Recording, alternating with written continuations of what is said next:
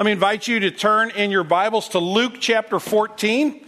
This morning we are concluding the series that we began right after Easter uh, entitled Branch Out. If you're new this morning, we have a, we have a tagline at Green Tree that says, Dig in, branch out, and live it up. And we started the year uh, studying the first part of the tagline, Dig In, and we did a study in the book of Colossians. If you're interested in that, you can go to our website and, and listen to some of those sermons online as well. But then we turned a corner after Easter. Said, okay, we've now we've spent time digging into Christ and who He is and what Jesus means in our lives. Now it's time to ask the question: How do we engage with our culture? What does it mean to be a disciple in 21st century uh, Middle America in St. Louis, Missouri? How do we uh, make a practical application and uh, engage with folks for the cause of the gospel. So branching out is kind of taking the relationship we have and, and, and sharing it with others. And so we're concluding that this morning. And then in the fall, we will uh, we'll go to the third leg of our, of our uh, tagline, which is live it up. I was reading a, a, recent article by Tom Rainer. Tom Rainer is kind of the guru when it comes to all uh, things church oriented. So, church statistics, uh, trends, those kinds of things. Tom Rainer has uh, been in ministry for probably 35 years. He's taught at seminaries. He's been uh, a church planter. So he kind of knows his way around the church world. And he wrote an article recently entitled Six Reasons Why Your Church Might Not Be as Friendly as You Think. So we're talking about branching out, right? We're talking about engaging with folks around us. So we're talking about things like, you know, how do we, you know, care for people well? How do we love people well? How do we create a, a friendly atmosphere? That sort of thing. so that title of that article caught my attention and I thought, well, I bet I'm going to look at this list because I bet my church is friendly. So then I read the six reasons. The first reason was almost all church leaders consider their church to be friendly. so, okay, well, yeah, that's true. So he said, however, we have strong evidence to the contrary. Um, second one was volumes of survey data from church guests indicate that very few churches are really friendly. So people that come and visit walk away, and if they're if they're asked questions, they would say, "Yeah, not so much." Thirdly, many church members perceive their church to be friendly because they have established relationships in the church. So if you've been at Green Tree for a while and you're like, well, of course we're friendly because I look around and see a bunch of people I know, and we kind of equate that with being friendly. And, and Rainer says they aren't the same things. That's a little bit apples and oranges, so to speak. Um, fourthly, many church members see their church as friendly because they have a brief stand and greet time in the worship service, which we just did a few minutes ago. Uh, we found, uh, number five, that most guests who think that a church is unfriendly never let anyone in the church know. So people may come and go and have a less than positive experience. And even in an age of social media, where it's very easy to post things, they may never say anything electronically or, face to face to anyone. And then, sixthly, he said, We found no significant evidence that church members are connecting with unchurched persons and bringing them to a worship service. Uh, and so, as I, as I looked at that, that list, and, and the last one in particular, it's not just uh, that we want to invite people to come to Green Tree, although I, I think those of us that uh, are part of Green Tree love uh, our church and are thankful for it. But the notion is, is that we want to introduce people to Jesus and to allow them to see him. And yet, according to Rainer's uh, study, we're not you know necessarily doing that very well either. And I actually I ran into two people this week that I hadn't seen in a little while. They, they aren't connected to Green Tree at all. It wasn't like I was saying, hey, come back to Green Tree. Just two people that I hadn't bumped into in a while, but they both live in the area. And I said to them, hey, I'd love to see you at church on Sunday. And it kind of dawned on me that I don't necessarily say that all that often. What's important about that before, as we get into this text this morning, is that I don't really think the goal that we have as disciples of Green Trees is to be a friendly church. I think that falls way, way short of what we understand the gospel to say to us about the tone and the attitude we have towards our culture. We should be ravenously hungry to see people come to Christ. If we look at our lives and we see our brokenness apart from Christ, and we look at that objectively and we look at it honestly, and we understand that, that our sin has grieved God, and it, it has caused a separation between us and Him to the degree that we couldn't do anything about it, nor were we inclined to. And yet, God, in His mercy, reached out and redeemed us and brought us to Himself. How can we not be excited about that? How can we not want to share that uh, with others? How, how can we not go wait, you know, friendly's like, you know, the, the first letter and the first word of the, of the book. But there's so much more beyond that in, in, engaging with people and, and experiencing the gospel for ourselves and sharing it with others that if we're not being friendly, we're not even beginning to take the first step right, how, how much less will we actually be effective in this notion of branching out? So I thought as we concluded our study this morning that we would go to a passage of scripture in Luke chapter 14 where Jesus is a dinner guest with some very, very influential people, and he talks to them about the heart of God and, and what it means to God to be a redemptive God who loves and saves people. So if you would, follow along on your own Bibles. You could follow on the screen. I'm going to read verse 1. It kind of sets it up. Then we'll jump ahead to verse 12. On the Sabbath, he went to dine at the house of a ruler of the Pharisees. They were watching him carefully, they being all the Pharisees who had gathered at this house. These are very rich, very wealthy, uh, national leaders. Uh, these are very prominent folks who Jesus is having, uh, he's sitting down to a meal. Verse 12 Jesus says to the man who invited him, When you give a dinner or a banquet, do not invite your friends or your brothers or your relatives or rich neighbors, lest they also invite you in return and you be repaid. But when you give a feast, invite the poor, the crippled, the lame, the blind, and you will be blessed because they cannot repay you. For you will be repaid at the resurrection of the just. When one of those, those Pharisees, when one of those who reclined at the table with him heard these things, he said to him, Blessed is everyone who will eat bread in the kingdom of God. But Jesus said to him, A man once gave a great banquet and invited many. And at the time for the banquet, he sent his servant to say to those who had been invited, Come, for everything is ready.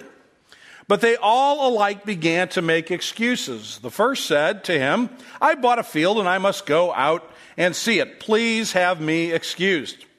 Another said, I bought five yoke of oxen and I must go examine them. Please have me excused. And another said, I've married a wife and therefore I cannot come. So the servant came and reported these things to his master.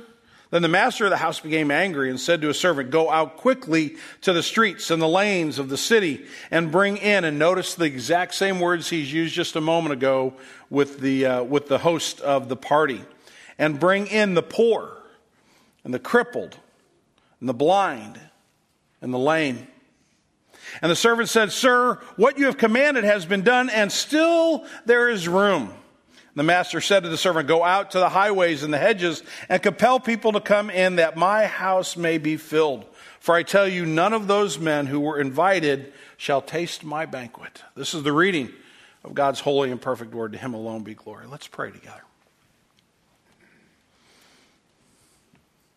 Father, we thank you for uh, a time to gather together and to worship you, to stop uh, some of the busyness of the week, some of the normal activity, and to corporately reflect on your grace and your mercy, your kindness and your compassion, your salvation. Lord, you have told us to call you Father, that we are sons and daughters of the living God through the redemption that we have in the Lord Jesus. And so, on a day that our culture calls Father's Day, it, it bears remembering uh, that you are a father to the orphan and to those who are spiritually blind and lame and poor, you bring life and compassion and health. Father, some of us had a wonderful relationship with our Father all of our lives, and it's easy for us to see you as Father. For some of us, it may have been less than that, uh, and still for others, some may have no relationship with a Father or have had an abusive relationship, and today simply brings up bad memories. Father, some of us perhaps have lost our fathers in the last year. So before we just kind of glibly say Happy Father's Day to everyone, Lord, may we remember that we do live in a broken world, uh, that it is far from perfect, but your grace and your mercy can invade even the deepest brokenness of our lives and can restore and can heal and can bring new life. Father, as we consider this morning branching out, as we consider what it means to uh, go into the world and to invite people to the party that you are throwing, we pray that we would give us your wisdom and your understanding. We pray that your spirit would teach us. What I have to say is not important. Lord, forgive me for my sin. Don't let me stand in the way of, of your lesson for us this morning. Help us, Father, to worship you with our minds and our intellect. Now we pray in Jesus' name. Amen. Well, the sermon in a sentence this morning is this God's gracious invitation to all through Jesus must inspire and inform Green Tree's commitment to branch out. Uh, so we're, we're looking at this in the context of our little tiny part of the kingdom of God uh, but we're part of it nonetheless. And as a body of believers, as a local church, we want to ask ourselves, what does it mean to, to take our faith into the world? And how do we engage with our culture to the extent that we can uh, share the gospel? So we've been talking about a lot of different topics over the last few weeks. This kind of brings us back to the, the foundation uh, to why we are, we are embarking on this conversation that will hope will lead to a lifestyle uh, that we all embrace. And it's because of God's gracious invitation to us through Christ. That's our foundation.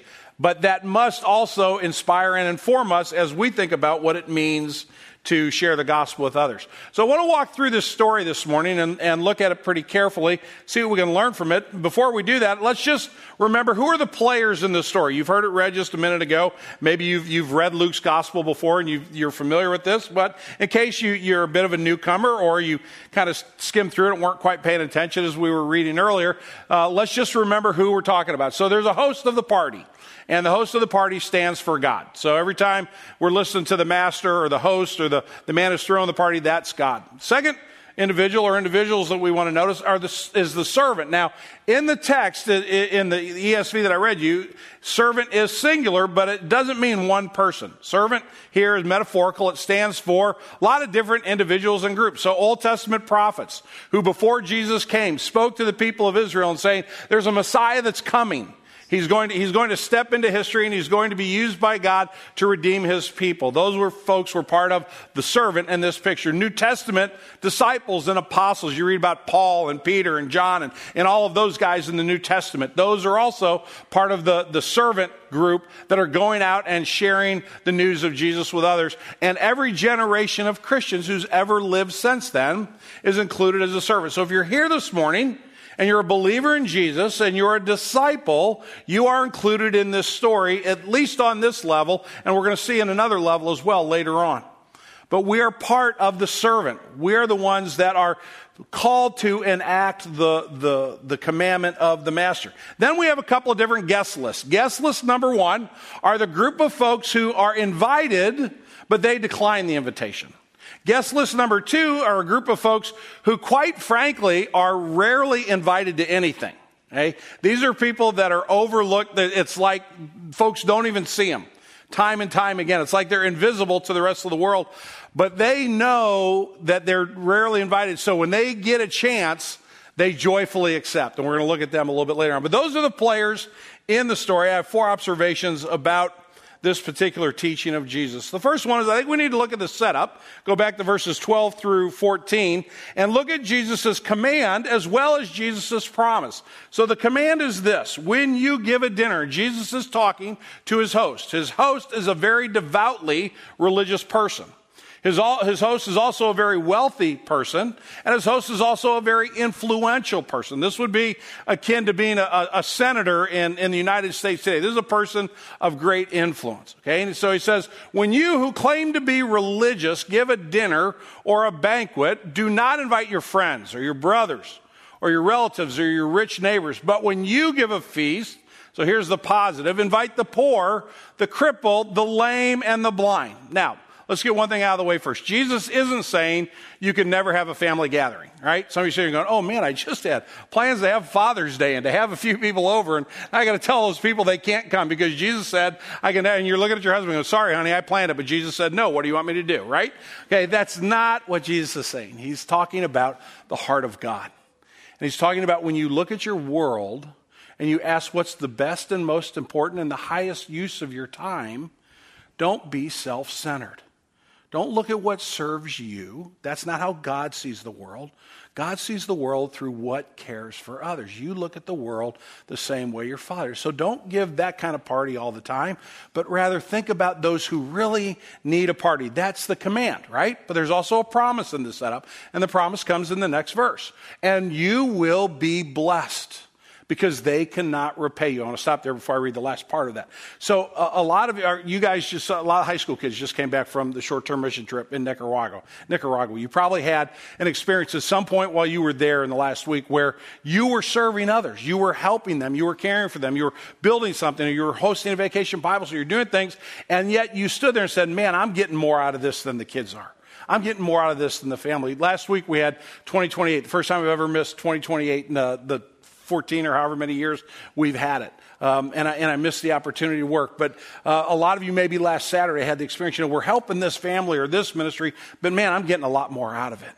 Uh, I've been on three different Homes of Hope trips where we've gone and built a home for family. And I've had that experience all three times. Man, I'm getting a lot out of this, right? Why are you blessed? Because you're doing something for somebody that genuinely, honestly needs your help. And that's a blessing to your soul. It nourishes your soul because you're experiencing somewhat of what God experiences when He cares for us unconditionally. But also, you will be repaid at the resurrection of the just. In other words, your Heavenly Father's watching. He cares about how you spend your life. You don't earn your salvation. He's not looking down on you with his arms folded, waiting for you to mess up so he can kick you out but rather he's like a father who, who's teaching and imploring and instructing and hoping that some of what he gives you rubs off on, on you so that you begin to look more like him. And when you finally stand before him, he will shower you with approval in the life to come for those moments when you actually got it right, when you, when you loved others well. So the, the story begins with a setup that has both a command and a promise. But then we get into the story itself and a lot of wonderful, wonderfully rich metaphorical language here. We want to notice, secondly, the wealth and the generosity of our God.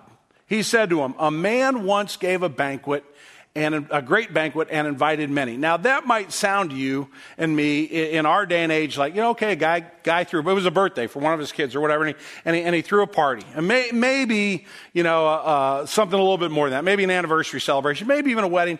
Uh, you know, he, he had a great banquet. And it doesn't sound all that impressive.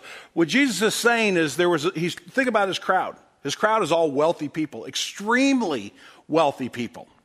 And he's saying to them, a man once gave a great banquet in your context, wealthy people, and, and, those of you that have limitless resources, think about what that party looks like.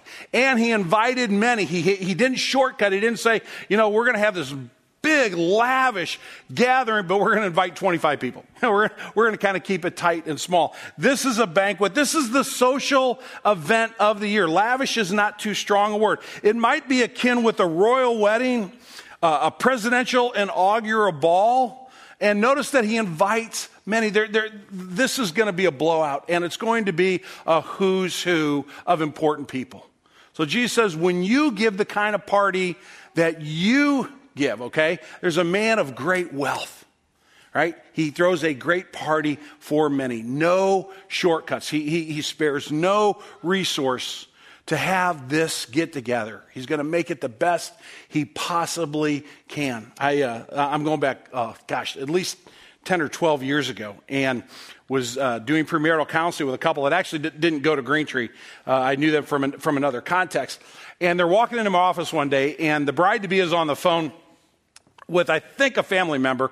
Turns out it's her dad, and she's not happy and she's there just, and so I'm kind of politely sitting there waiting, and her fiance is kind of sitting there, you know, kind of doing this and trying to mind his own business too. And I, we start talking about football or something, and she gets off the phone, and she puts her phone down, she goes, "I can't believe my dad." And I think to myself, well, I'll bite. what, what, what, do I got to lose? I'll ask. I'm like, well, well, what's wrong? What, what's the problem? She goes, my dad gave me a budget, and he's just, he's just, I can't believe how unreasonable it's being. He gave me a budget of $500 a person, and we're at $517 a person, and he thinks that's ridiculous. And I don't understand why he's being that way. And I, and I like, you know what? That's right. I mean, if, you know, the four people you're having to your wedding, I, I can understand why that just seems to be crazy. she goes, you know, and we're only having 200 guests, right? Now, the finance team doesn't let me touch money around here, and that's a really good thing because I'm bad at math, but even I could do that math in my head pretty quick, right? I'm like, Dad's not holding back at all at $500 a guest. This is going to be the party of all parties. This is going to kind of be the social event of the year, right? Okay? Think of that when you read that sentence. A man once gave a great banquet and invited many. The wealth the ability of our God to cut no corners, to put no cost savings in place, but rather love and invite with a radical love. And notice his care for his guests. In verse 17 says this And the time of the banquet, he sent out a servant to say to those who had been invited, Come, for everything is now ready. So this party took some time to get ready. It wasn't like they woke up that morning and said, Okay, we got to put up some balloons right? We got we got to throw out a few streamers, put out the, the nice, you know, colorful paper plates that we bought that look like the 4th of July, and we're ready to go. No, this had been weeks, maybe even months, and maybe even a year in preparation. And so everybody's gotten their invitation. It came, and it either was an Evite or whatever. They've put it on their calendar. Uh, but now everything is ready. He has gone into great detail so that everyone who comes to his party is going to have an amazing time. Well, Cindy and I went a, couple weeks ago over Memorial Day with another couple, friend of ours. We went over to Kansas City, and I took it upon myself. We had all day Friday to travel. And I took it upon myself to figure out how you could spend an entire day traveling across the state of Missouri from St. Louis. We actually stopped in Boonville. We didn't even get all the way to Kansas City that night. And, and could you actually fill a whole day with fun activities? And I found out you actually could right? So I, I, our first stop was in Chesterfield. Then our next stop was out by Augusta. Then our next stop was in Columbia, Missouri, which, by the way, the State Farm building in Columbia, Missouri, behind the State Farm building, there is an incredible two or three acre garden that's open to the public that's completely free that you can go and walk through. It's amazing. I couldn't believe it. Then we ended up, uh, after that, we ended up in Boonville and had dinner there and stayed and had a, had a great time. But the whole point was I didn't plan a day that I thought, I'm at the end of the day, I'm going to say this was fun. My hope was at the end of the day, I could look at the three of them and go, How did I do? Did you have a good time? Did you have fun? I tried to pick something for everybody. My, my joy comes from you experiencing joy in the day we just spent together. And I, and I caught a break and they all had a nice time. And it worked out okay. Jesus is saying, the Father here is saying, I've spent of my deep, deep resources to the extent when you show up at this party, it's going to be the best thing that's ever happened to you. Nothing else could ever possibly compare. And then notice the double effort. Verse 17 again, he says he, they had already gotten the invitations, but now he sent the servant back to knock on the door and say, It's, it's time to come. Come on, let's go. It's like a double invitation. So I don't know if you've ever ac- accidentally missed a wedding, right? And I don't mean like you accidentally missed it, like you didn't really want to go. So you, I mean, you actually, you know, went, oh my gosh, it's seven o'clock. We were supposed to be there at six. This guy's making sure that's not happening. He, he sends a servant out to remind everybody, you know, we'll see you at church in a couple hours. It's time to go. The wealth and the generosity of our God. But I want you to notice, thirdly, in this text, the insulting response, verses 18 through 20. First excuse is this. First said to him, I bought a field and I must go out and see it. Please have me excused. The second response I've bought five yoke of oxen and now I have to go examine them. Please have me excused. And then the third response I just got married. Uh, I have this beautiful bride, so I can't come. Okay? Now, you got to think of this in the right terms. Jesus lived in an agrarian society. We're not talking about somebody who says, you know, I bought a weekend lake house and I got to go make sure it's okay, right? This is a person who's buying a big chunk of land and land is how you lived in Jesus' day. You lived off the land, whether you were, had a vineyard, whether you had a farm, whatever it is that you did on your land, that's how your family lived. That was your sustenance. And if you didn't have the right piece of land, you could go bankrupt like that and be out on the street and your family could starve to death. Who goes and buys a piece of land who makes the most important investment they've ever made in their lives and then says, well, now I'll go look and see if I bought the right thing? That's insane. It simply did not happen. The second guy says, now I have the farm, but I, I bought five yoga. I bought the, now I bought the farm equipment and I've got to go look at my equipment and make sure it'll work the land because I bought it sight unseen. You know, now the most important investment I have is followed by the second most important. Are we going to be able to make any money off this land? But I didn't really even bother to check it out. So I'm busy. I can't come to the wedding. You're like, really? Are you kidding me? How insulting is that? If a friend of yours said that to you in that context, you'd say, why don't you just tell me the truth? Why don't you just tell me why you don't want to come to my party? Have I offended you in some way? Did I hurt your feelings and you didn't tell me? Because your excuse is the lamest excuse I've ever heard in my life. I went on eBay about eight years ago and I bought a dryer for $50. I called the woman on the phone and she said, My mom passed away. She used it maybe 10 times in her life. And I just want somebody to use it. I just want somebody to put it to good use. That dryer is still in my house working today. $50 dryer. But you know what? If I'd only gotten five months out of it and it, and it blew up, and I got a dryer for $10 a month, I still would have gotten a pretty good deal. Who cares about, I, I'm not saying that a dryer's nothing. But I'm saying, in comparison to, to the biggest thing you'll ever do in your life, a dryer is nothing, so to speak, right? And here these guys are going, you know, we're making these incredibly crucial decisions without any forethought whatsoever, and that's why we can't come to the party. You can only imagine the insult that that man must have felt at that moment. And then the last guy, right? I just got married, and this is the social event of the year. Th- this is the thing that everybody wants to go to, that is see and be seen, and I just got married, and I have this beautiful bride, so we're not going to show up, right? Okay. Now, I, I don't want to be a sexist here, but, but, but, what guy didn't want to show off his new bride? Ladies, don't take that in the wrong way, okay? What, what guy who, who is proud of being married and can't believe that this woman said yes to him and he goes, and so we're not going to go out in public for a while, right? It makes no sense, does it, Jeff? He's engaged and his fiance sitting next to him. I knew he would understand it, right? Okay? Sorry for picking on you. I went to a party one time. Sitting down, I went to a party one time about four or five months after we were married. And it was at a very nice house with very influential, very wealthy people. And I was a little bit nervous. And we're, we're walking around and we're meeting people and we're talking to folks. And uh, I can't remember who came up to us, but they were very influential people in our community. And they introduced themselves. And I introduced them. I said, Hi, I'm Tom, and this is my wife, Cindy. yeah, laugh now. It was not funny at all. You know, so two weeks later, when she spoke to me, what she said was, right? You're like, how could you possibly do that? Right? Every man in this room feels better right now, right? Because you've never done something that bad, right? It, I just like, I can't believe I couldn't remember her name. How awful was that? These responses should make you just feel incredulous. You're like, really? That's what you've done? That's Jesus' intention. He wants us to understand the depth of our sin. He wants to understand our proclivity to walk away from God for the absurdest of reasons. I don't like God. I don't think He loves me. I don't want to have anything to do with Him. Really? Have you ever actually read the Bible and seen what it says about His mercy and His compassion and His grace?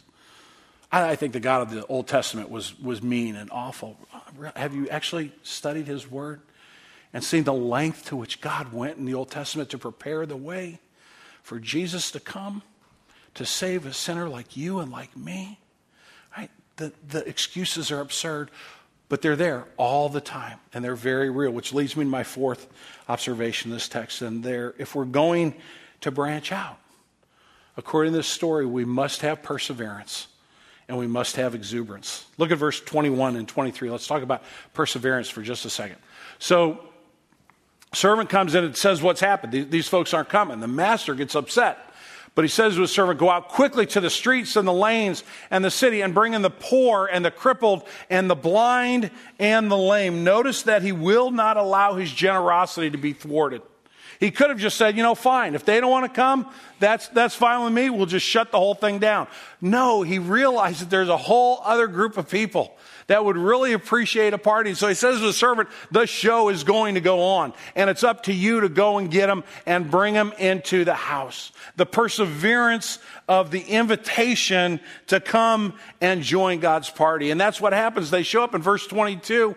We read this says the servant said to him, Sir, what you have commanded has been done. So between verse 21 and verse 22, there's some amount of time where the servant goes and goes out and the lame, the poor, the blind, grabs them from all over the city, all over the countryside, and, and brings them in. And so now he's reporting back and, and he's saying, Okay, we did what you said, and still there is room. But now the, the room is beginning to be filled. Now, now, there, now there's some folks at the party. Who are the folks at the party? They're the have nots. They're the social outcasts. They're the ones who joyfully accept. They're those that know they could use a good party and they jump at the chance. It might be the first party they've ever been invited to. Might be the only time in their life everybody somebody actually acknowledged their existence and they're not going to let the opportunity pass them by. They understand their circumstances. They understand the glory of the one who is invited and they understand his graciousness and they say, "I'm all in." And by the way, I'm going to get my cousin Fred and my niece Becky, and we'll, we'll, all be there, right? And, and they're starting to fill the hall. There's an excitement, there's an exuberance about being invited to something that you really thought you would never have a chance to experience in your life. So I'm, I'm going to our General Assembly this week, which is up outside in a, a suburb outside of Detroit. I'm going to be there uh, Monday night through Friday. And it's our national meeting. It's when all of our churches in the country, all the, all the pastors and elders get together for a week. And on Thursday night, I started doing this about five years ago. On Thursday night, I throw a party for the church planters late in the evening. So all the guys that, are, that, that I'm responsible to help them start churches, I say, you know, you and your spouse and, you know, y'all come and we're going to have some appetizers and we're going to have a little bit of wine and we're, we're just going to, we're going to celebrate you because you, you know, you're out there in Denver with 10 guys trying to start a church and you're over there in Brooklyn and you've got 15 or 20 people and you're trying to raise money and share the gospel with people and you're over there in Austin, Texas with, you know, 14 people in your core group and, and, and you're forgotten. You know, you don't make the headlines of our EPC news, right? You're out there just doing it and nobody's thinking about you. So I want there to be one night where we think about you. Now, you want to see a group of people excited to come to a party? I mean, this has become like the hottest ticket in the EPC, which is astounding because I know the quality of the wine I'm going to serve and it ain't all that great. But, but when you don't ever get to drink a glass of wine, it's pretty special, right? So I've, these guys are like, hey, we're going this there's appetizers, there's food, there's drink. It's like, honey, bring, bring a grocery bag because there might be leftovers and we'll have dinner tomorrow night, right? They're those kind of folks. They're out there in the field, in the trenches, they're working, and they got nothing. And they know it. But, but somebody said, you know, we want to treat you nice. Now, I also invite some of my buddies because I don't want to be the oldest guy in the room which quite frankly I am by a long way. So I, I, invite probably a dozen or so of my buddies who pastor churches, you know, Green Tree were five, six hundred, something like that, or, or bigger. I've bigger. I have some friends. My buddy uh, Rufus is going to, he actually accepted my invitation. Rufus pastors a church of about 7,000 people. So I got some buddies that pastor big churches, right? And you know what? Most of them don't come. Why? Not because they're bad guys. They're great guys. I love them. They just don't need the party. They, they got better wine at home. They, they got better appetizers sitting in their refrigerator, right? There's an exuberance. When the have nots get something that they, they are astounded as theirs. That's what the gospel is, brothers and sisters. And you and I are the have nots. In fact, all of the world is have nots. Part of the part of the message of the story, Jesus to the to the man who was hosting the party who thought he had everything was that you don't have anything when it comes to relationship with God. You, are assuming you're going to be at God's feast. Let me tell you something about God's feast. God's feast is for those who are broken and know they're broken and joyfully respond to the grace of the Master. God's grace for sinners is limitless because look at how this part of the conversation ends. And still there is room. Which means today, right now, there's room in God's kingdom for you and for me. If you're here this morning and you don't know Christ, it's an opportunity for you to put your faith in Him. We, a couple of us hang out here at the front afterwards. There'll be a couple people over here. I'm hanging around. We'd love to talk to you about what it means to come to this party that God is throwing and to understand and, and experience and receive the grace and the mercy and the compassion of Christ. But it also is uh, some marching orders for you and for me who are disciples of Jesus it makes it pretty clear what it means for us to branch out, both emotionally as well as the actual effort itself. So I want to give just a couple of things of application and we'll be done this morning. The first one is this it's a question Is God's generosity and grace reflected in my life? Is it reflected in your life? I said earlier that we were, we were part of the poor and the sick, and that, that's very true. We are. We are we are the ones who are spiritually broken. But when you realize that and you put your faith in Christ, God heals you of that and He brings you into a relationship with Him. And then He makes you the servant who goes and tells other people. Have you forgotten that? Have you downplayed that in your life? Has that become of no consequence to you and to me as a church? Do we not care that sitting outside of our doors across our parking lot are people that don't know Jesus? And uh, have we bothered to take a moment to think that might be important to God, therefore it might be important to us? And I'm not trying to pick on us, friends, this morning. I'm just trying to, to see the weight of the application. Jesus takes us from brokenness to service. He takes us from being those who receive His grace to those who share His grace. And it's tough for me to call myself a disciple of Jesus and, and not understand that. So I want to I want to call us to taking seriously at the, you know, this last moment of branch out, to take seriously God's call on us to be part of His inviting process. We are His servants. We should be joyful and humble. We should be solemn and boisterous, all at the same time. Secondly, are we willing to persevere with the invitation because we will get scornful rejections, just like this, this man did. There'll be people that look you in the eye and say, You believe the Bible's true? Have you lost your mind? What kind of simpleton are you? You will, you will face scornful rejections. Are we willing to face the scorn of man for, to the extent that maybe some will hear the gospel and come to Christ for salvation? The, the, the man throwing the party didn't give up when he was deeply, deeply insulted. He pushed through. He said, The most important thing is that my banquet hall is filled. The most important thing is that people can experience the richness and the beauty and the fullness of my grace and my compassion and my mercy? Are we willing to persevere? And then finally, I want to mention uh, tone of Green Tree. I want to come back to, to Rainer's thing. His six, you might not be as, as friendly as you, as you thought. I think that Green Tree um, would think of itself that we are a welcoming church. So maybe, maybe we're guilty of, of what Rainer says. Maybe we, maybe we shouldn't be as confident as, as uh, we, we are. But I, I, don't think that's necessarily true. I actually think that Green Tree is a relatively welcoming place. I'm sure there are areas where we can grow. But I think if, if many of our folks that are, that, that are here at Green Tree, if they, they see somebody and they know they're a visitor, they're going to walk over, they're going to talk, they're going to want to make that person feel welcome. But there's a big difference between welcome and want. You can walk into a place and go, I felt welcome. That was a friendly place, you know. Well, I go through the drive-through at McDonald's and I and I judge on how welcome I was, right? Did they get my order? Did they get it to me and they then they move me on, right? Welcome anybody can welcome, right? But do people when they experience an interaction with us come to two conclusions, whether they accept them or not. Number 1, those people actually want me there. They want me to be part of that fellowship. They want me to experience what they've experienced. And the second thing that would dawn on them is that's really different. I wonder if that's what God's like. Still, there's room. Let's pray.